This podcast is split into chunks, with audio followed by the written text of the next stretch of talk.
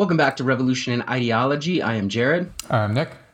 And we are joined uh, again today by Stefan Huddleston, who recently published an article called When Worlds Collaborate, the Style of Early Tabletop Role- Role-Playing Games, um, back uh, on December eighteenth. The reason we brought Stefan back to talk about this article is it's a topic that, that neither Nick or myself is fully equipped um, to engage, but we think it's actually a very important topic as we dabble a little bit in, in pop culture over these last, I don't know, probably year and a half, two years. Regarding representation in, in in this case, tabletop gaming, but for Nick and myself, how this might trickle into um, what we experience now, you know, twenty, thirty, forty years later, regarding representation in all types of gaming and, and honestly, all types of, of entertainment and what this says um, about our society. So I think without further further elaboration on my part, I want to introduce Stefan and have him lay the groundwork here for um, his recent research. Yeah, cool. Thanks, Jared uh, and Nick. Um, so uh, what I'm talking about um, in this article, uh, I'm focusing on tabletop role-playing games, um, and the most popular of those is Dungeons and Dragons. That's the one people are going to most likely recognize. But there are tabletop role-playing games in all genres. So there are tabletop role-playing games based on movies, on T V, popular T V shows. Um, there are horror games. There are sci-fi games. Uh, pretty much, if you can imagine it, there's probably a tabletop role-playing game out there kind of that fits that particular genre or style. Um, many, many of them out there, um, and they are popular globally. There are games that uh, come from Europe and Asia, um, all over the world. Um, And so, and this, this pastime has grown in popularity. It was kind of one of those kind of niche, nerdy uh, pastimes when it originated with Dungeons and Dragons, was the the first game in, in nineteen seventy-four.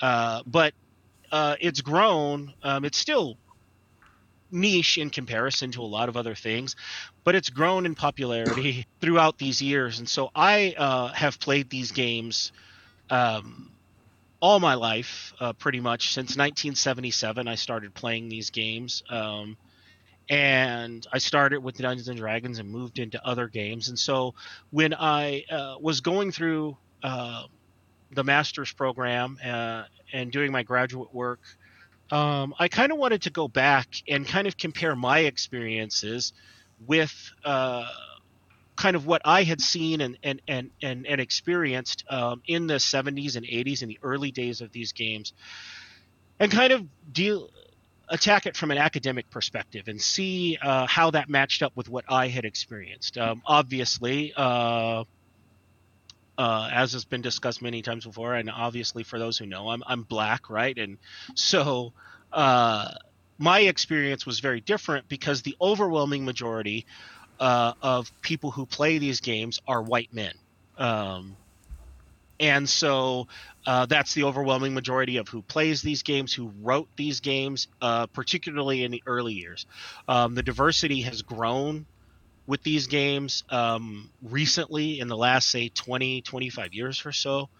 Uh, but I wanted to go back and kind of research that and kind of try and get at the root of it. And so um, I was looking to... Yeah. Before you go too much further, I do want your thoughts. What what drew you to this academic question? I get what drew you to the question in general. It's it's an interest of yours and, and maybe even a passion that, that that you probably have amazing memories about and you, you love playing these games. But from the academic angle, what made you want to to go back and like? I guess I'm just asking, yeah. why do you, why do you think this matters? Um, so I think it matters for a few reasons. One, kind of the base um, themes that are in these games um, kind of run throughout uh, throughout kind of human experience, right? Mm-hmm. Um, uh, Lord of the Rings, for instance, is, is something that people will know, wildly, wildly popular. The Marvel, the M C U movies, wildly, wildly popular with millions of people around the world. And um, these games are, uh, in ways, D and D heavily takes from Tolkien's Lord of the Rings um, in its uh, in its origins, um, as well as some other sources. Uh, but they deal with themes of uh, of things that uh, are very appealing to people, and, and, and, and recurring themes that we see in storytelling um, mm. throughout human history, right?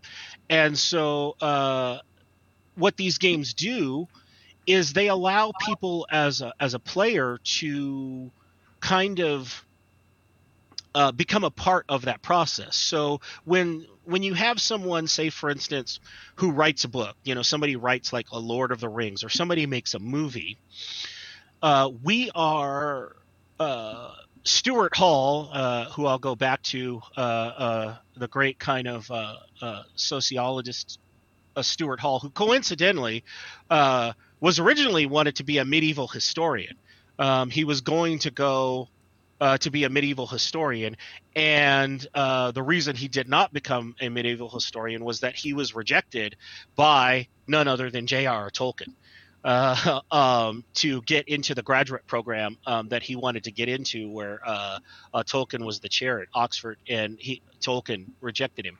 Uh, so he went into uh, uh, sociology, and he writes uh, this kind of important uh, bit of work, Reception Theory, and he talks about the way uh, someone who writes like a book or a film or a show, they encode that um, with certain ideas, right? And then we, as the the people who are reading it, we decode it.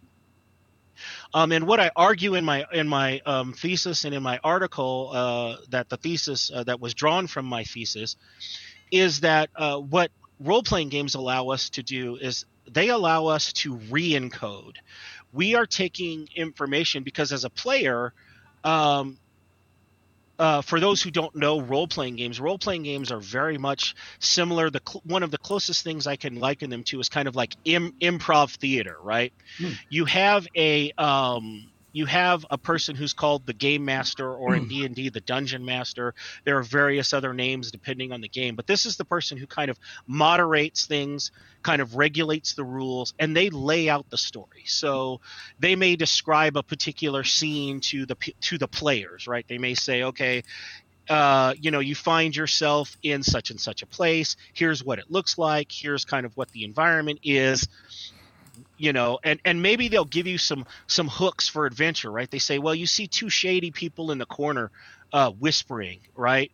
Uh, you see um, some guy follow out Uh, follow a person who maybe was waving around a bunch of money out into the street, and they, they're they're following them very surreptitiously, like kind of maybe implying that that person is about to be robbed, right?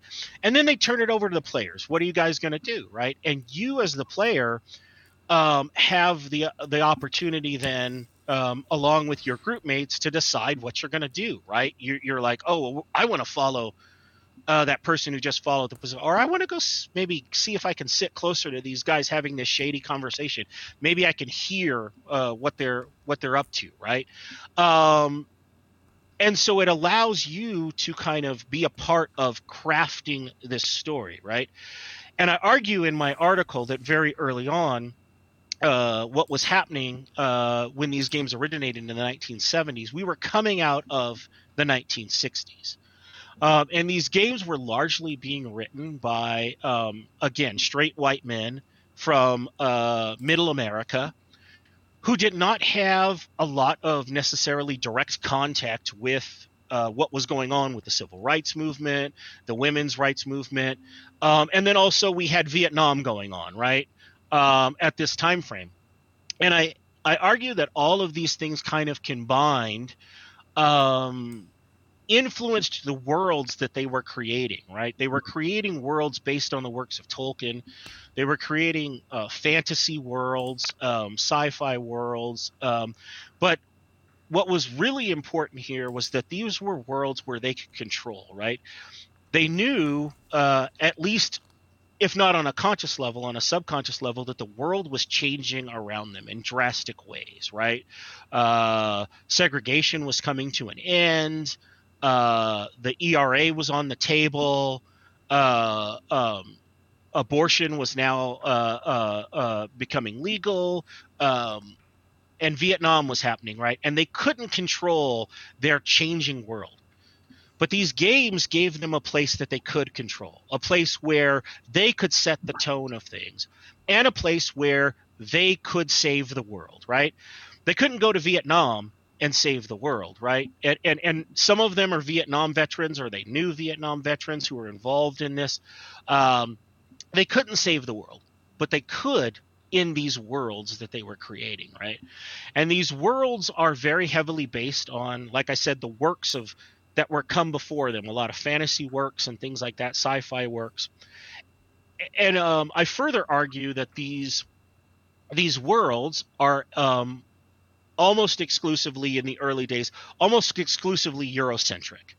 Uh, so, because so that's... This, sorry, yeah. I didn't mean... So this no, is part of the import. If you're going to be creating heroes and villains and narratives and building a world, we're filtering this through a very narrow lens, but that narrow lens is going to then... as we used in, in a prior episode with you, diffuse to other parts of culture as well. It's going to make it very popular that this very narrow lens, this very Eurocentric lens of what a hero looks like and when cool times in history were and value systems and things along those, those are all mm-hmm. very specific. Yes, one hundred percent. Yeah, and so what happens is is that we see throughout kind of um, – uh, the history of, of fantasy in the early and mid twentieth century. Um, and, and that filters into these games um, as well. What we see is a very heavy focus on um, kind of a Eurocentric style. So uh, at one point I used maps uh, from these various games. And um, I also use maps from like, other works like the works of J R R. Tolkien uh, with Lord of the Rings, the works of Robert E. Howard with Conan, and other things like that. And what's happening is, is what we see based in these maps is we see that uh, we have a fictional version of Europe at the center of these games, right? Now, this happens for a couple of different reasons. Um, and what we see is this Eurocentric styling, this Eurocentric styling of kind of a central Europe. To the south, what we're going to find is an analog of Africa. To the east, we're going to find analogs of, of Mongolia, China, Japan, the rest of Asia, and things like that, right? And these things all kind of uh, come together in these ways to form kind of a very kind of, again, Eurocentric, but also Orientalist framing of these mm. fictional worlds. Now, uh, now... part of this is intentional on the part of these writers because it's easy. If I show you a map of uh, Robert E. Howard's uh, um, the world where he's writing, um, the age, you know, the the world of Conan, uh, Hyboria, the central part that's kind of European facing. If you if you go up to the north, there are a couple of places on this map, uh, Asgard and Vanheim, right? Um, and if I say those names to you and I point to those places and I just say Vikings, yeah, it's a simple, easy shorthand. I don't have to have a lot of exposition explaining to you what these places look like. You already have imaginings of what the people look like. You already have imaginings of what the landscape looks like. If I go south to Stygia and I say ancient Egypt, I say there are snake cults, and there are uh, pyramids and things like that. You have these kind of imaginings of kind of this kind of popular imagining of what this place looks like, what it feels like, right? Um, so it makes it very easy on the writer. And one of the reasons that Robert E. Howard did this was that he was able to write in these places without any fear of anachronisms. He was able to, to write something that felt Egyptian or that felt Norse, without someone coming along and saying, well, you know, you put this this weapon or this item in there two hundred years before it would have happened, right? Um, he can avoid those anachronisms very easily. He can sidestep them because this is a fictional world. Yeah, it's fiction. Yeah, but what it also does is it mm. creates this framing that centers Europe, right? All of these places that I just described, along with many others, have this framing of this kind of fictional version of Europe. You're going to find an ocean to the west that's the rough equivalent of the Atlantic. Um, and you're going to find uh, these primitive peoples to the south. So if you look at uh, Tolkien's Middle Earth, you're going to go down to the south and you're going to find these darker skinned people, the Southrons, who are uh, going to kind of mesh up with uh, uh, real world darker skinned peoples. And they're going to be kind of more savage, less enlightened uh, than the peoples who are in the central parts of Middle Earth, right? Well, I didn't um, that want are based to... on European peoples. I didn't want to spoil any of the points you were about to make, but I guess the question already, now that you're laying, I didn't know this, that these worlds were laid out that way. Um, but you have me thinking, and you already mentioned, like in, in, in, in, in the Tolkien series, how the people of the South are considered lesser or the less than or whatever in that series. Is that, is that a common theme throughout them? Like, I guess I did when I, and I've not even watched all the Lord of the Rings movies or anything along those lines. I don't, I'm, it's not something I'm super into, but I always thought like this idea of eradicating whatever they're eradicating, trolls or whatever, or ogres. I, I can never remember. Orcs, is, yeah. Is, Is that what it is? I mean, is that yeah. are, are those also those different like those different subspecies or different species meant to be representative of of of of others, right? Of other humans from these other parts of the world? Is this a rationale? Like, so you you Jared just opened one of the largest can of worms in the T T R P G area in in the sphere of tabletop role playing games, uh, the orc. So the orcs of Tolkien's orcs, right? There is ongoing debate. There's a huge kerfluffle. You can go on Twitter and you can find all kinds of stuff about it. Uh, just within the last year, a huge kerfluffle thing, and, and uh, within the sphere of these things, um, you can find this ongoing debate. So he, he, here's here's my take on it. Um, Tolkien. Very much, and, and there's a lot of talk and debate about Tolkien's descriptions of orcs very early on, which uses a lot of language that kind of equates to uh, what would have in Tolkien's time been called Mongoloid peoples mm. um, to describe the orcs, right? And the orcs are supposed to be kind of corruptions of the that magically corrupted versions of the very noble and pure elven people. Now, of course, elves are light-skinned, they're uh, very fair, they're described as good and, and noble and all of these other You're things. Orlando Bloom, as I recall, right? Abs- absolutely, right? And orcs are dark-skinned, they are brutish, they are savage, they are um, animalistic, and all mm. of these other things, right? Yeah. I was about to ask Jared if he's even seen the movies. I've not seen the movies, but again, just through pop culture osmosis, some of, yeah. the, some, yeah, some of the stuff filters through. Yeah, he's gotten it. So a lot of debate has gone back and forth about uh, how much intent Tolkien had in um, crafting this particular paradigm of light, white equals good, dark equals mm. savage, bad, all that side of thing. Which isn't even novel. You have me already thinking, like, you were just bringing up Norse mythology, like Asgard and Midgard and all of this other stuff.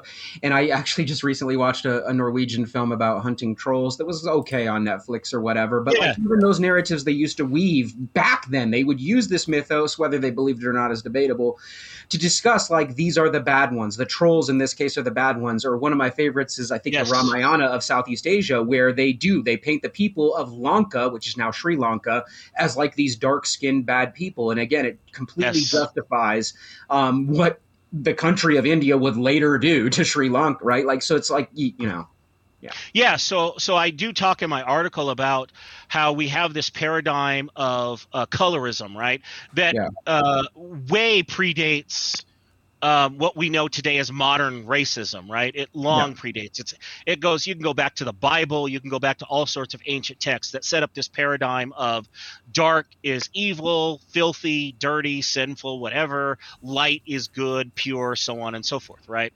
Um, and, and that and that exists. And, and so I think there's a lot of debate about how, how much of this Tolkien intended. And I think the mm. problem here is it's really less about the intent and more about the impact, right? Mm. And the impact is is still there, whether or not Tolkien intended it that way. Um, um, it's still there that this paradigm is is established and has become very much a part of tabletop role-playing games, but other entertainment as well, right? Um, and, and it still has existed throughout as a through thread, right? Um, And so while people are debating about back and forth about orcs and, and whether what they may or may not represent, um, I still think they set up this uh, that kind of schism here.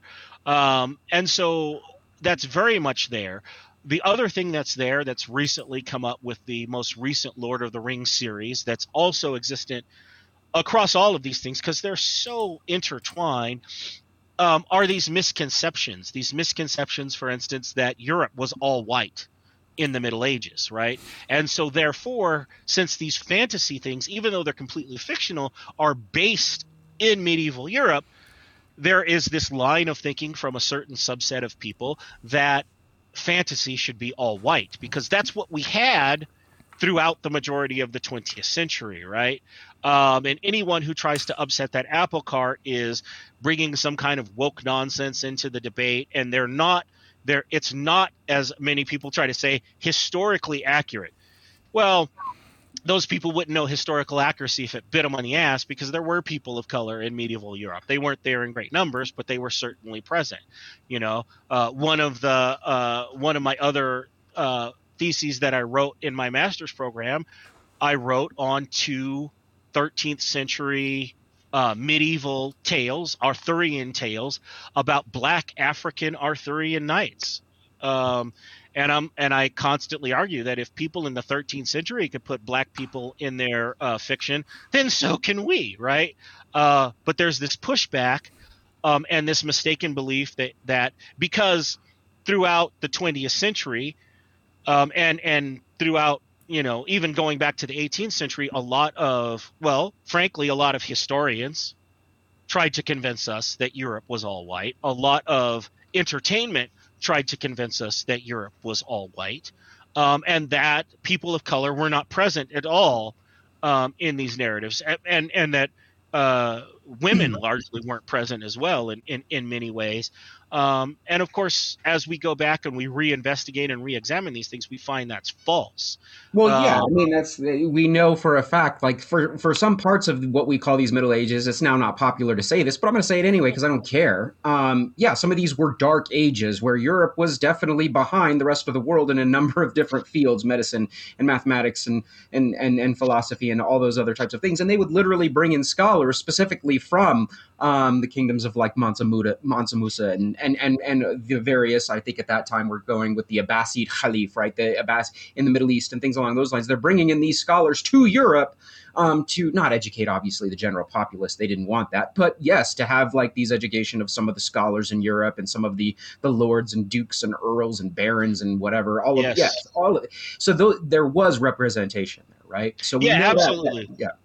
And so uh, um, to go back to kind of one of the questions you had asked earlier, Jared, uh, another thing that really kind of encouraged me to kind of delve more into this is that in the last twenty years, and particularly within the last five years, what we've seen in in, in tabletop role-playing games is an explosion of games that are more representative. Um, and and so uh, here very recently, for instance, last year we had the introduction of a game called Coyote and Crow, which was written by uh, a complete team of uh, uh, indigenous authors from North America, from all across North America. Uh, that is a tabletop role-playing game that imagines a fictional uh, North America uh, where Europe was wiped out and Europeans never came to uh, to North America. We see games that um, are reimagining uh, from a uh, uh, uh, a kind of um, Turkish kind of Asia Minor perspective what um, the Silk Road uh, looks like, and looking at it through that lens. We've seen games Um, written for uh, uh, by, uh, for instance, uh, there's a very popular role-playing game called Call of Cthulhu that kind of focuses on the works of uh, H P Lovecraft, who was notoriously racist, uh, a very outspoken racist in the nineteen twenties, but his works of uh, what they call cosmic horror are still extraordinarily popular today. Um, and um, So there's a you may have heard of the the uh, television show and the book called uh, Lovecraft Country. um, that recently came out. Uh, I see uh, Nick knows, but Jared, of course, no shock there. Uh, but there's a role-playing game uh, supplement that uh, where the author, who is uh, who is African-American, kind of takes that kind of genre, and, and a lot of the Cthulhu stuff is set in kind of the nineteen twenties, and he reframes the uh, uh, nineteen twenties and thirties, I should say. Uh, he reframes it uh, and sets his kind of version of it in Harlem during the Harlem Renaissance, mm. and um, takes these ideas of cosmic horror. And really what Lovecraft is doing with his stories is he was a notorious xenophobe. Um, and he um, hated the other, and he's using these kind of cosmologically horrific monsters and ideas that drive people insane as a kind of representation of the, the other, of the, the ravening hordes of the other that are going to kind of bring down traditional white culture, right? Uh, European culture. Um, and Chris Spivey, the, the writer of this thing called Harlem Unbound, kind of reframes it as uh, um, the true monsters here are humans and racism. Uh, and, and he kind of uses that to kind of reframe uh, what's going on with, uh, with uh, Call of Cthulhu. And so there's a whole crop of writers out there, uh, diverse writers um, uh, from the um, L B G T community, from all of these that are rewriting uh, these games and making uh, games from a more representative perspective. And as that was happening, um, I kind of also – that was also kind of a motivation for me to kind of go back into the history of these games and and, and discover, like, how did we get here, right? How did we get to this point? Um, and why is there this kind of call and and desire and push for these new kind of dis- diverse representations? And the answer, of course, is very similar to what we're seeing around uh, around everywhere else. When I grew up in the eighties, the heroes were white men, right? Uh, when I went to the movies, when I watched television shows, um, overwhelmingly, the heroes were white men. And if there were people of color, they were usually the sidekicks. They were usually the people who were uh, uh, kind of helping out, but they weren't in that lead position, right? So like um, and Vine Deloria, Vine Deloria's cameo theory of history is also played out in pop culture, where where people of color or people of different, well, and in fact, in the eighties and nineties, I don't even think we saw anybody of a different sexual orientation. So that's not it. But in pop culture, right, like they were not represented at all. But for people of color, they were only performing cameos. They were, they were yeah. the sidekick. I'm, I'm thinking specifically, I didn't even like G I. Joe, but for some reason, the one G I. Joe figure that, that stuck out to me was the First Nation guy. I don't know his name, but like he's yep. the one, and he was a, just the the stereotype was just like that's the one character that I recall as a kid, right? Like. Absolutely, yeah. yeah. If you if you saw a character, uh, particularly uh, uh, uh, um, indigenous uh, character, or you saw a character of uh, uh, from Asia or whatever, they were going to conform to uh, certain tropes, particularly in the eighties, right? Uh, almost without a doubt, uh, if you saw an Asian character, they were probably going to be carrying a katana, or they were going to be wearing some kind of like. Uh, stylized version of uh, of um, uh, kung fu or karate wear or something like that, right? These very kind of stereotypical uh, um, portrayals, uh, um, and that's and that was just so typical. Um, yeah, and you're right. Very, very few. I mean, the only character I can immediately think of in a uh, uh, uh, uh, of a different sexual orientation is. Um, Uh, Billy Crystal's character on the sitcom Soap, um, who was the first uh, openly gay character on television, and and he was always uh, I mean, granted it was a comedy, but he was always going to be uh, the one that they were going to be making fun of, right? Um, to one degree or another, his his like homosexuality was going to be like the the, the focal point of all their jokes, right? Uh, uh, that uh, when he was on screen. Uh, and th- this is all, uh, again, uh, representative. So those this, the, the same things that were going on in in um, pop culture are, are kind of what's going on in uh, in tabletop role-playing games. So one of the things that I did uh, when I was studying this was uh, the, the publisher of Dungeons and Dragons – and Dungeons and Dragons throughout all of this time has and remains the, the most popular of these games, uh, published a magazine um, that coincided with Dungeons and Dragons, but also dealt with some uh, some of the other games that were out there to some extent. And this magazine, Dragon Magazine, uh, um, runs popularly throughout the seventies and into the eighties. And so what I did was uh, one of the things I did was I looked at like the first ten years of this magazine. And one of the questions I, I had was, if I go into this, how many characters of color am I going to see represented? Uh, the answer, of course, is, is extraordinarily few. Uh, the few that I did see overwhelmingly, there were a handful.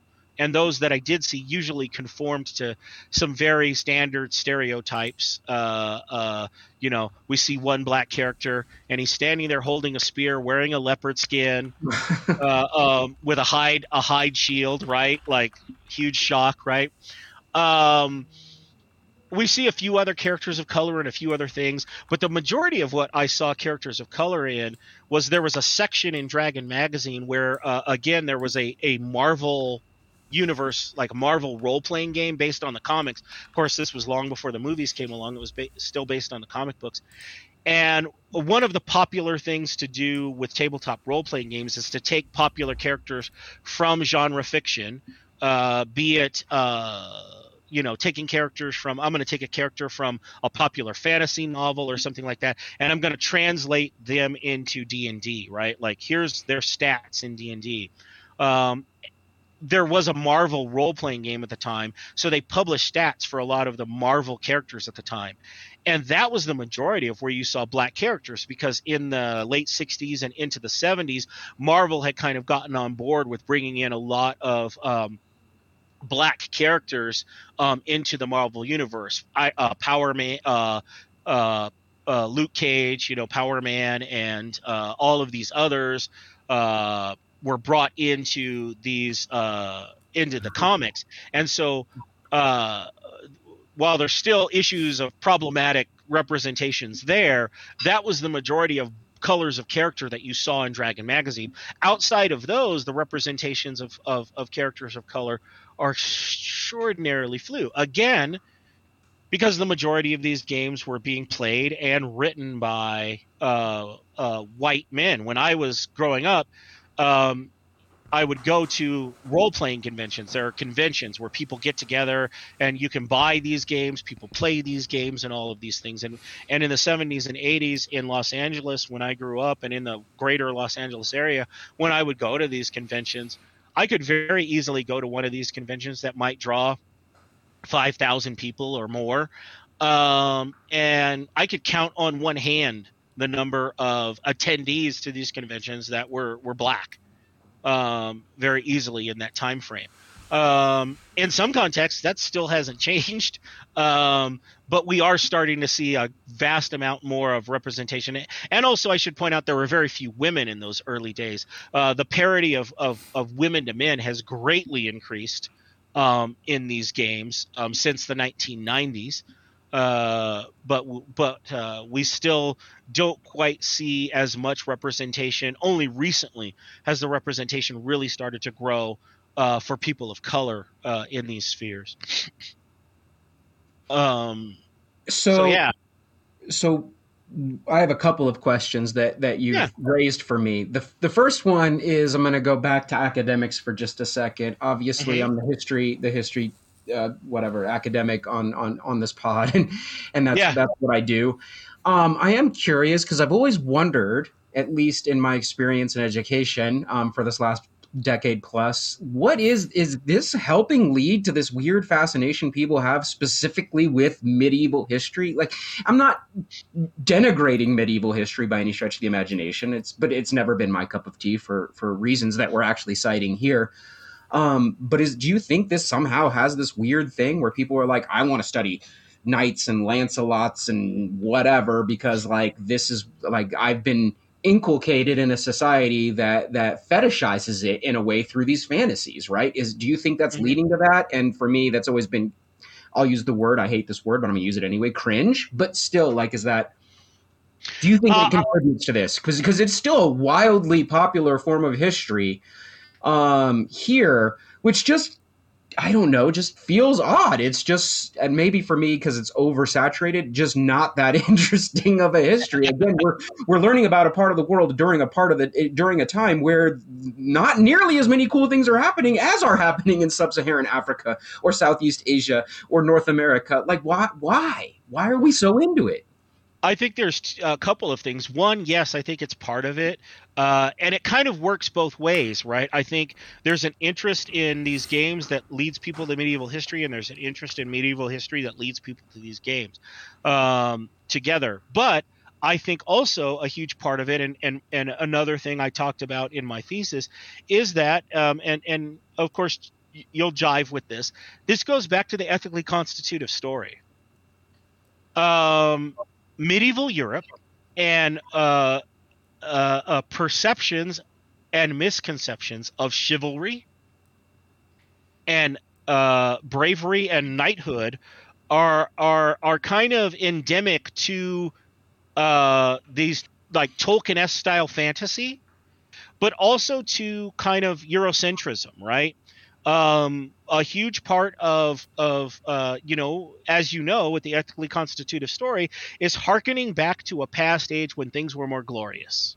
An imagined past, a romanticized past that never actually occurred, right? Like one hundred percent. I mean, yeah. The knight is one of my favorite things to pick on. They were horrific human beings. Like the chivalry, yeah. They were bad people, literally bad people, the vast majority of them. I'm sure there were yeah. a couple of good eggs like b- b- b- baked in there somewhere. But for the most part, right, you look at the primary sources of the era, um, they were sexual predators, they were drinkers, they were violent, they were not high yeah. quality. Well, and most you know, of the time... not even that well educated, right? The education wasn't even reserved for them because you want them as as an educated person just going out and doing what you need them to do without asking questions, right? Like well, that, but yeah. I think that like, I think that's part of the point, right? And like maybe this is controversial, but I think the people that fetishize, you know, medieval history, it's the very fact that, that the norms were such where there was this group of white men, overwhelmingly white, who could behave in this way,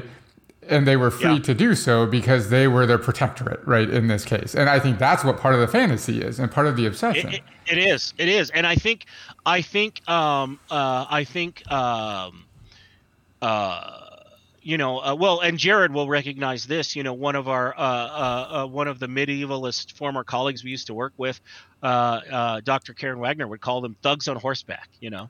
Um, and that's what they were, right? Like they were uh, thugs on horseback. But I think you're right. I think there's an there's an appeal for a certain subset of people to that kind of way of life, right? And and for Americans specifically, we like to hearken back to uh, uh, the so-called Wild West, right? But there's a through thread from that back to kind of um, – back to kind of medieval Europe, right?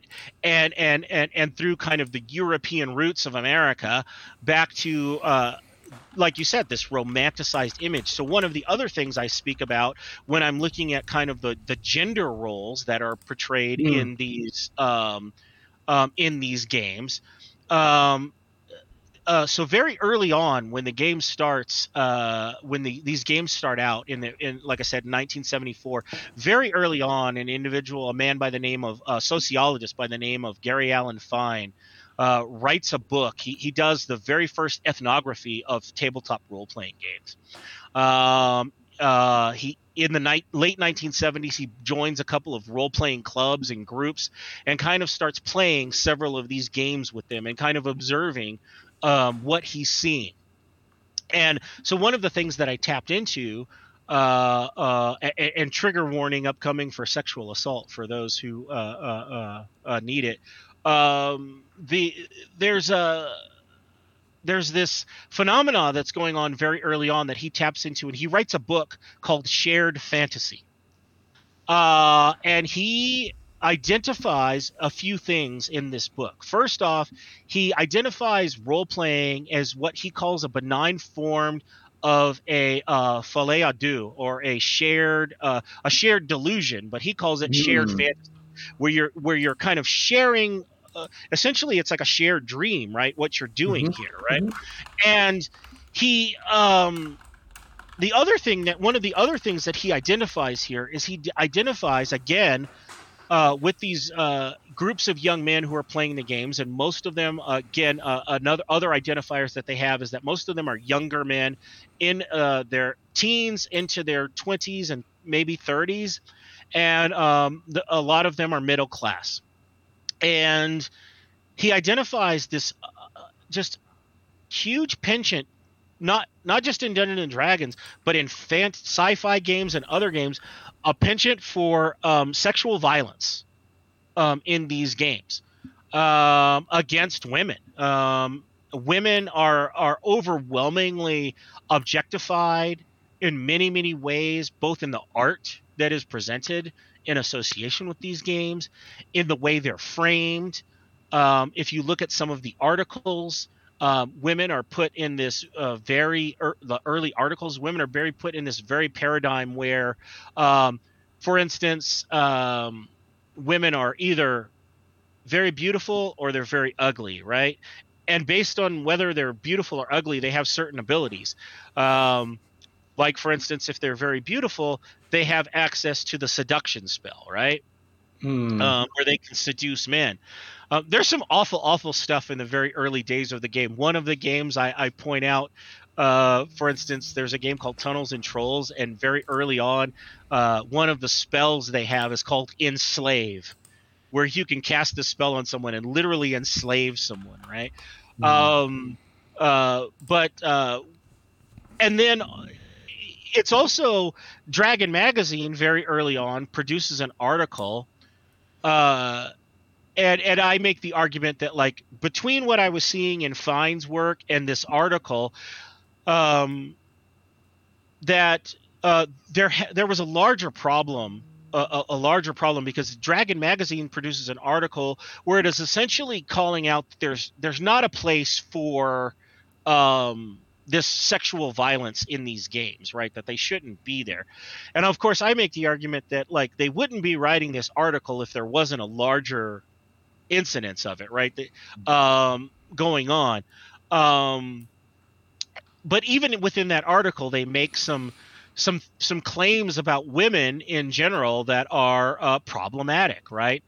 Um, and then we do have a few articles written in Dragon Magazine from the very small handful of women who were playing these games um, early on. Um, a couple of them are writing some articles that are questioning the way women are framed. Um, so, for instance, very early on in these games, uh, female characters in Dungeons and Dragons um, couldn't have a strength score that was higher than a male. Like, their maximum strength score was was um, capped lower than the maximum strength score of males of the equivalent Uh, equivalent type, be they a dwarf or an elf or a human or whatever.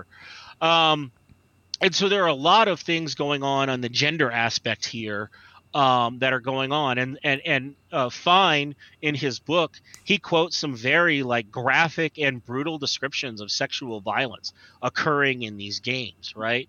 Um, and again, I think there comes a certain kind of romanticized version of medieval Europe that, um, to some extent, right, to some extent is is not untrue, right? There was sexual violence in, in medieval Europe that was committed by these so-called noble knights and these chivalrous individuals, right? Um, but there's kind of this penchant for wanting to uh, um, um, make that kind of a a part of the historically accurate experience right alongside these things that are, uh, like you said, that are completely false. These ideas of chivalry um, that didn't extend. I mean, they sound great on paper, but they weren't the reality of what was going on. Right. Yeah. Um, um, and so all of those things kind of come together to kind of frame, um, this world. And I think that goes back to the argument I was making before, kind of like what Nick says, is that what we have, particularly very on in the early years, and there's still a subset of of of people within the hobby today who want that, right? They want that's the world they want, right? They want to harken back to European dominance. They want to harken back to white male dominance. They want to harken back to a world where they could say that they were the good guys, they were the knights, they were the ones who had chivalry, but in reality, they could run wild over the countryside and do what they wanted, right? And um, for some of them, that's what these games allow them to do. Um, like spaghetti westerns uh, in the in the mid twentieth century, for those people that were fantasizing, or more recently, there's been a, a pop culture phenomenon that I've noticed that I haven't researched, but people always try and talk to me about it like it's cool, and I refuse to read it. The the reimagining World War Two, where the Nazis win, and there's a tower that there's a tower involved, something high yeah. tower. Man, yeah, the, the, yeah, yeah, yeah, the, the, the man in the high, the man in high chest. Yeah. Okay, whatever. Like, yeah. what, what kind of weird fetish is that? Like, I don't like. Why are yeah, anyway, yeah. It's, yeah. So we ask, and of course, I I teach uh, one of the courses that I teach is a is a course on alternate history, uh, and of course, we try and steer students to um, other aspects of alternate history, and we've gotten some really cool ones, by the way. Um, So I use as an example like that game Coyote and Crow, where we're reimagining a North America without Europeans, right? Um, as an as an as an alternate history, or I reimagine. Uh, I, I I had a student do a reimagining of um, kind of uh, the Aztec Empire, kind of growing and dominating um, um, the world. So that was my um, next question real quickly. I didn't want to cut that thought yeah, off, but now you have yeah. me thinking, because I, I I just remembered it. Um, So representation in a European world could arguably still be problematic. Why have our fantasies, whether it's in tabletop gaming that then bleeds into film and television, and, and eventually we'll talk talk video games in just a second here, why are those settings still? I, I get it that it's good to have representation in these European settings, but when is the setting, or why is the setting not, again, uh, I don't know, within like the Zulu nation of the of the nineteenth mm-hmm. century or something along those lines? Or, I mean, it is increasingly, because of, of uh, I would argue, like anime and manga culture, it is increasingly becoming, there's there's better Asian representation now, but like, why is it not really anywhere else? Like, yeah. why don't we have those settings? Because again, and I'm speaking specifically to what I know about, about Middle Age to modern Africa, there are some amazing settings for to introduce African mythos and African ways of th- like, but but we're just never going to get there. Is that yeah? So so we we we we, we are getting those, absolutely, um, and there are some spectacular examples out there currently, or that are on the horizon, that are in the works right now. Uh, there's some great um, Afrocentric uh, um, games that are out there. Uh, like you mentioned, that maybe I have a little bit of passion. Um, all of these books behind me are all tabletop role-playing games. So, like this one right here, um, Orun, is an Afrocentric uh, mm. sci-fi role-playing game. Um, mm. There are um, there are those examples that we're just now starting to get, like I said, within the last uh, few years. Right. But uh, I think the staying power of Europe kind of goes back to what Nick says. There are those people that cling to that, right? They cling to that as the truth, right? As the truth of our past, as the truth of our history. And so it bleeds into our fantasy. And there are those who, when games come out like Orun or Coyote and Crow or all of these other games that uh, point to uh, different ways to tell stories, there's a pushback from uh, a, a pretty vocal uh, group, just like we see um, in other, like in video Little games, Mermaids and, and Little Mermaid yeah. controversies and whatnot, yeah. Yeah, there's a pushback that um, that is trying to maintain this kind of popular Eurocentric ideal as the as a monopoly and as the norm, right? And these are the you know these are the others that are trying to come in and take that away from everybody. Um, And, and and destroy that, right? Well, Whereas Mike, I, I mean, think let's call it what it yeah. is, right? Like, first off, this clinging to this fantasized version of the history, right, is crucial to their identity, and it's just manifesting itself in their interest, in this case, in both mm-hmm. medieval history and in these like fantasy games.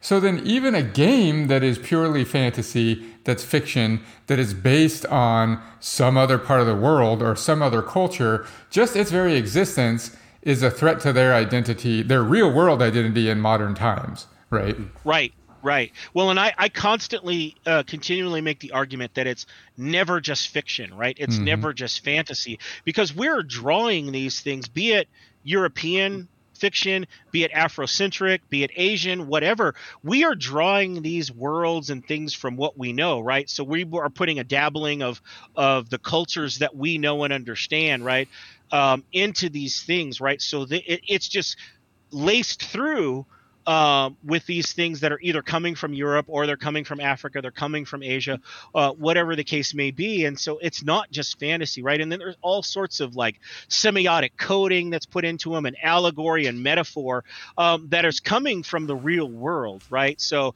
a lot of people try and just make this claim that, ah, it doesn't matter that there's only white characters here because it's a fictional world. So there's not really any African Americans in this world anyway, right? Um, and they try and use that as an excuse to uh, negate representation, right?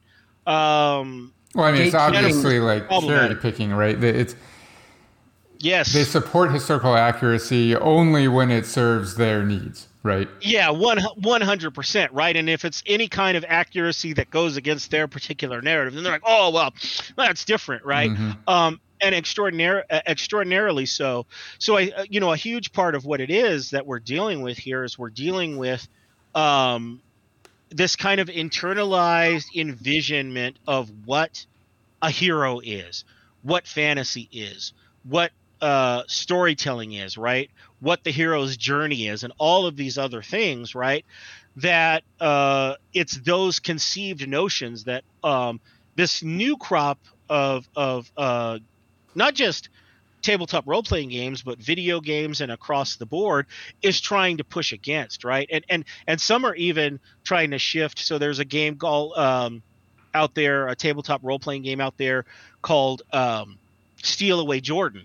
And um, it is a game where uh, the author, uh, she's uh, pretty cool people. She's uh, uh, she's a black author, um, and she wrote this game specifically to f- frame and um, create a role-playing game um, where you play um, a slave in the American South, and she did it to give the concept of slaves, to give them agency, right? To show that even mm. though these people were enslaved, even though they were uh, owned and they had this, that they were still human beings, that they still had a certain level of agency, that they still lived their lives, and that they uh, they created music and art and did all of these other things despite their horrific condition, right? Because all too often, Um, we try and view in our entertainment, we try and view uh, people of color, uh, all marginalized groups, through their trauma and through their pain, right? And that's all we see of them, right? And so she created this uh, role-playing game uh, as kind of an educational experience, right? And, and so we're starting to see that sort of thing happening um in these in these spaces as well, where uh games are being used for um educational purposes, uh for people, uh for instances like that, uh for people uh with uh, various types of neurodivergence and all of these other things. Um these games are starting to be used as tools um to help guide people, um that there are different ways of doing things, that there are different ways of telling stories, and that it all doesn't have to be focused on what we've had for so long. Um, and thankfully, that uh, trend is is continuing. Within this year, we're going to see um, a, a number of more games that are going to come from a very diverse crop uh, of authors, and there are already plenty out there um, from very diverse crops of, of things that are changing kind of um, the landscape, and I hope that keeps on and continues. So that's that's that's I mean that's good news. That's good news that, that because here's the thing, the the this is no longer I I mean you said at the beginning of the episode that this was kind of niche, but I don't think it's as niche anymore as it was. I mean I no. my, my kids play these games, and I I, I mean I I definitely see it's it's much more popular now. It's it's it's not made fun of as much in pop culture, mm-hmm. like references and things. A lot. I remember just yeah. watching P and P last night. They had a skit on one, but like like it's definitely one of those things. But here's here's I guess where I want to go with this even bigger. Um, obviously, we have to talk about this. Our video games. It is the number one form of entertainment, at, at, at, I think, in the world now. I think at this point, like like yeah. gaming, gaming produces more dollars and cents than film and music and all those other things combined at this point, right? Yeah. So what kind of I I mean, it feels like we're going back in the conversation, so I don't necessarily want to go backwards in the conversation, but um, Are we seeing the same kind of trajectory from game from tabletop games to video games moving forward, as well as now this more um, recent, I guess, striving to change that or flip that narrative a little bit? Have we mm-hmm. seen that kind of model? Because here's the thing. I remember way back when I w- was a kid, which was a really long time ago, one of the first video games I ever played was literally Dungeons and Dragons. It was on some four-bit yeah. or two-bit. Yeah. I, it certainly wasn't even eight-bit, I didn't think, but some sort of console. Maybe I think it, it was an Intelli- Intellitech, Intellivision or something. Intellivision, probably, yeah. Is that yeah. what it was? Anyway, yeah. yeah. And the first game I ever played was was, was Dungeons and Dragons. It was literally Dungeons yeah. and Dragons. I'm not a, a nineties parent sitting here saying, saying that video games make people violent or something along those lines. But I do think they, they are a representation, just like we talked about, of storytelling and hero crafting mm. and things along those lines. I do yeah. think there is a reflexive relationship there. Are we seeing the same thing? Did we see the same thing in early gaming? And are we seeing the pushback now, or resistance, or agency? Yeah. So I will say, uh, uh, uh, uh, before I address that, that, that it's important to note here that a lot of video gaming today, uh huge segments, Legend of Zelda, World of Warcraft, they all owe they're in that genre, which is why I'm asking. Exist- yeah they owe their existence to Dungeons and Dragons, to role tabletop role-playing games, right? Yeah. Computer role-playing games all flow from tabletop role-playing games, right? Um, and they're a huge part of the of the of the gaming segment, right? These wildly popular titles that are out there. But I the will M- say that the MMORPG, whatever, MMORPG, like, yeah. yep, yeah, yep, yeah. absolutely. And so, yes and no is my answer. So, so we certainly see, um, just like we see in other parts of entertainment. Um, throughout the history of role-playing games, of course, the very early role-playing games, you go back to um, in television, right?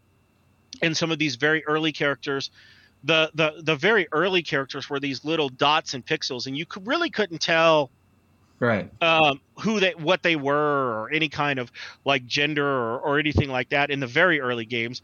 Gradually, that started to change a little bit, but overwhelmingly, once again, white men dominate Um, um, the genre, right? Th- throughout role-playing games, as the heroes, right? These are the heroes throughout so many of our of, of our video games. Um, we are starting to see some change um, in in gaming, where uh, yes, we are starting to see a wider range of characters from marginalized groups across the board um, over the last. Uh, several years, um, and being moved out of being kind of the sidekick characters to being central characters um, in these games and stuff like that. And then, of course, in um, in a lot of these games, so in a lot of the MMORPGs, in a lot of the um, uh, role-playing games, uh, you are allowed to choose what your hero looks like, right? But you will find, I think, that if you go into these games um, uh, that exist where you are able to choose that, you're overwhelmingly going to find uh, characters who are not people of color. Um, overwhelmingly, you are going to find, I think, also that there are uh, a lot of games that um, present uh, very few options for you to choose Um, people of color. And then, of course, the other paradigm uh, along gender is is that uh, we, we end up with a problem that was a problem that exists in tabletop role-playing games early on and throughout its history. If you look at the art uh, and, and, and in games, we have the problem of the chainmail bikini, right? Um, if you have two characters of the exact same class and one is female and one is male, uh, with few exceptions, the female Uh, character is going to be glad, clad in this form-fitting, very skimpy armor, and the male character is going to be in this very kind of bulky kind of armor, right? We want to accentuate the the, the, the body of the female, right, and and and give her either the chainmail bikini or as close as the chainmail bikini as we can come, and and the male character is going to have full armor, right? Um, and so we see. Uh, Um, these problems, and the, and the gaming industry has a notorious problem, um, and so there's a there's a there's a, a double issue here in the gaming industry. We have kind of the the the um, the entertainment industry, which has notorious problems, right, with both representation of women and people of color. But then we also have the tech industry, which also has the same problem. And video games are a marrying of these two, right? Um, and so there are uh, uh, still a lot, a lot of problematic issues in games, even as we're beginning to see uh, some some representation start to increase. Um, there's just uh, that. And then, of course, there is this very, again, just like all of these others, this very vocal group of people who want to to feel that their ability to be uh, the dominant force in charge of these things is being taken from them, right? Uh, it, it's slipping away from them, right? And and and and I think more so with tabletop role-playing games and video games, it's even more internalized, again, because there's that interactive part. So when, like Nick talked about earlier, that people are internalizing these things, I think they internalize them even more with these games because they're interactive, um, even more so than reading a book or watching a movie. So they really feel like a part of their identity is because they're playing these characters, right? They're internalizing these characters who are going out and being the standard white male hero and doing the things that that hero does and conforming to these kind of Eurocentric and Orientalist norms and stuff like that. Um, they, I think they feel that more keenly with these characters because of the interactive uh, um, uh, aspect of both tabletop and video games.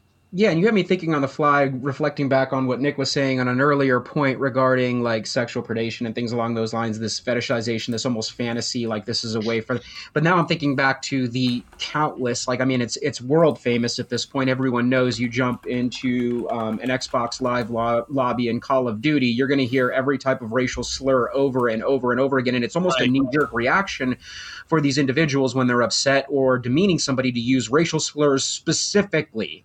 Um, yes. Not, not. They're intentionally choosing those words, or maybe Absolutely. unintentionally, or whatever. That might be part of like that that fantasy as well, like this ability mm-hmm. to quote unquote anonymously be able to be this person online, um, where they could never get away with this walking through the grocery store or right. the mall or whatever. So yeah, I mean, that it, anonymity is key, and and yeah. the sh- and, and and they love the shock value of it, right? That's that's a huge part of why they're doing the shock value of just right. blurting out uh, uh, uh, uh, uh, um, these racial slurs, right? Part part of this is is is that, um, uh, and that's one of the I think the key differences between um, at least the tabletop space and the video game space. One of the key differences is is that the tabletop space or or the or I should say the the video game space comes with a certain level of anonymity, and because of the nature of tabletop role-playing games, that's a lot uh a lot less likely with tabletop yeah. role-playing games, because you're directly interacting um with people, even if you're right. doing it as has become even more popular in the um um in the COVID world, even if you're doing it through some sort of video Discord, chat or, yeah, or, or whatever, something yeah. like that, um, um, th- there's uh, less chance of, of, of a level of am- anonymity. That being said, there are some who just absolutely refuse to give it up. We had a, uh, there was a big blow up in the, um, in the space uh, just this last year. Um, so T S R was the company that created Dungeons and Dragons. Gary Gygax, Uh, was one of the founders of Dungeons and Dragons. Um, he has some children, uh, and, and and one of his children in particular uh, uh, became involved with kind of a new iteration of T S R uh, to try and revive like the glory days of T S R, to harken back. Um, And he's been associated uh, to one degree or another with some other people who are trying to bring back some of the older titles that that T S R um, uh, um, wrote. One of those being Star Frontiers, um, and they they the, a, a leak came out. They were going to put together kind of a crowdfunding campaign to bring out a new version of of Star Frontiers, and a leak came out of some of the the material that was going to be in this book, and absolutely horrific. um, trying to conform to these scientific um, styles that they put in here, uh, they're going back to using terms like Negroid and Mongoloid.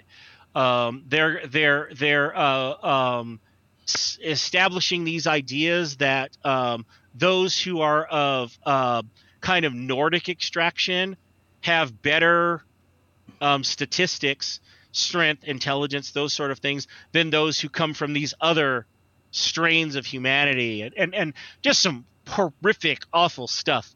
Um, and so there are those people who are still out there, who are still trying to cling to um, these just, again, outdated ideas because, again, um, those are the worlds they want to play in. Those are the worlds they were going to see. And this is a place where they can have that world where white people are still in charge and where uh, everybody else has to bow to them, and they can do as they please within the context of these games. Like I said, thankfully, there are plenty out there who are challenging those ideas and, and trying to upset those apple carts and, and write a more diverse um, and, and, um, and representative uh, form of, of game and types of game that are pushing back against that. But I think these uh, individuals in all of these types of entertainment are um, they're kind of the ones that we're having to push back against because they just they don't want to give it up. Last question, uh, at least yep. for me. I, I, Nick might have one, but last question for me. So obviously recent events of the last, let's say, decade here, specific, now will be specific to the U S. We were pretty specific to it already, but maybe just Western culture in general. But specific to the U S, you've seen obviously a rise in, let me just be blunt, white, male, straight, cis nationalism, like evangelical yeah. nationalism, as a reaction to Um, politically or socially, or even in pop culture, as a reaction to them feel like they're losing something. So now they're just being more upfront about their blatant racist or elitist or whatever, like the way they think about the world. Have we seen that same reaction in the gaming world in this case? Have we seen these, I don't know, now I sound like Dave Chappelle, the whites. Have we seen the whites react this way? Um The way I yes. perceive them react, like, okay, like, you're not taking this from us, and we're going to be now even mo- more overt in our wildly, historically inaccurate, unethical, just problematic way of thinking. Have we seen that? So, yes, we have. We've brought up some games that are being made by by people or women of color. Um, is there is there blowback now from? Absolutely. Yeah. So uh, last year uh, also. Uh, a Kickstarter campaign was put up for a game called Into the Motherlands. Into the Motherlands is written by a diverse team of authors. It was kind of conceived by B. Dave Walters, who is one of the big uh, uh, um, African-American creators in, in the in the space. Um, and he writes this as kind of a science fiction reimagining. Um, he, he goes back to, uh, you mentioned before, Mansa Musa. He goes yeah. back to this concept that the, the kingdom that Mansa Musa was part of, Mali, at one point sent out Uh, there's a tale that they sent out a fleet of ships into the Atlantic um, in the direction of the New World, but that fleet just disappeared. Mm-hmm. Um, that uh, in, in this kind of reimagining, that fleet encounters some kind of a weird storm that transports them to another world. And um, they kind of reestablish a new uh, society uh, in um, in um kind of based on African themes and African norms. But of course, now that they're in this new world, they don't have to deal with the coming of Europeans. They don't have to deal with the slave trade and all of these other things. So they end up building this kind of uh, sci-fi uh, world that kind of develops this Afrocentric thing. And and and there's pushback, right? There's there's pushback. Um, so you have a group of individuals um, in the world who are uh, what's going on right now is what's called the O S R movement, or the old school Renaissance, who are pushing for going back to the early days of uh, Dungeons and Dragons, the way it was before, right? Make D and D great again. Absolutely, right? And so um, now, now, there are some people among that who are – they're perfectly fine. They just want to go back because some of the earlier versions of D and D had – A, a kind of a different rule set, and they kind of want to go back to that rule set, but they're not necessarily about like the the um, uh, the more horror. But there are those who also want to go back to that um, that time frame when they could rape and pillage and burn and freely do whatever within these games and do all these other things. So you have pushback there, and you have pushback from those who, again, are are screaming about accurate historical accuracy as they envision it, um, and all of these other things, and about why do we need these changes? These games were fine as they were. No, they're not racist, and no, they're not Eurocentric, and no, they're not this, and no, they're not that, right? The same kind of pushback we see um, across the gamut, who uh, those who are just kind of um, denying or not seeing what's going on, who want things to either remain as they are or go back to the way they were, right? Make make make America great again, as as uh, um, if you will. Uh, which which I, I, I will point out in a in a in an odd connection. If you haven't read, anyone here has not read Octavia Butler's Earthseed books, great sci-fi books uh, written in the nineteen nineties, where she uh, uh, imagines a uh, a, a very white Christian nationalist president in the early twenty-first century who runs under the campaign slogan "Make America Great Again." Very f- interesting read uh, yeah. uh, if you remember what's been going on in the last few years. But yeah, there there definitely is that pushback from those who, again, they think they're losing something. They feel like, and and you know, their their their their their dominance is slipping, right? Um, and they want to. Uh, re-envision and, and and and to some extent, like I said, these games allow them to do that. These games allow them to crawl back into a world where they can be in control and they can set the pace and the tone and the placement and the hierarchies and all of those sorts of things. Do you have anything, Nick? No, I think I'm good. It's all fascinating stuff. I think that we could probably talk about this and video gaming and et cetera, the three of us, for hours.